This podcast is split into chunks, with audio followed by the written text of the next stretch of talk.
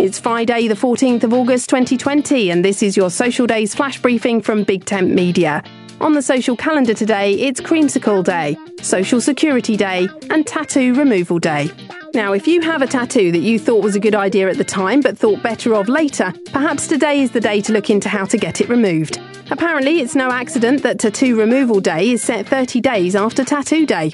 My name's Suze Cooper. Make sure you push social days to the top of your Flash Briefings playlist. Go to settings in the Alexa app.